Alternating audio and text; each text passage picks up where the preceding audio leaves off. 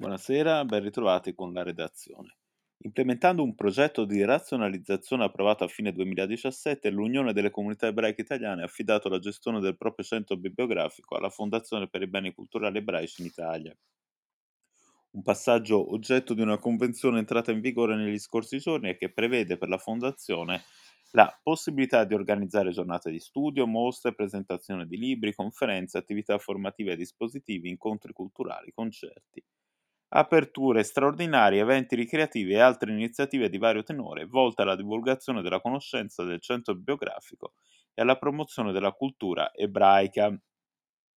Tra i servizi oggetto della convenzione l'erogazione di servizi anche da remoto, la gestione del servizio di biblioteca e archivio, la gestione conservazione, digitalizzazione e manutenzione di incremento anche attraverso l'acquisizione di lascite e donazioni, l'attività di valorizzazione e promozione, commenta Noemi Disegni, presidente dell'Unione delle Comunità Ebraiche Italiane, uno dei due enti contraenti. L'accordo si inserisce nel quadro della proficua collaborazione in atto tra USEI e Fondazione per i Beni Culturali Ebraici, istituzione nata proprio su impulso dell'Unione che da 35 anni opera con gli obiettivi del recupero, del restauro e della valorizzazione del patrimonio culturale ebraico, un patrimonio, aggiunge disegni, immenso e di enorme interesse pubblico come la giornata europea della cultura ebraica da poco celebrata in tutto il paese, ci ha confermato una nuova volta. L'accordo si inserisce pertanto in tale linea di impegno a tutto campo con l'ambizione condivisa da entrambi gli enti firmatari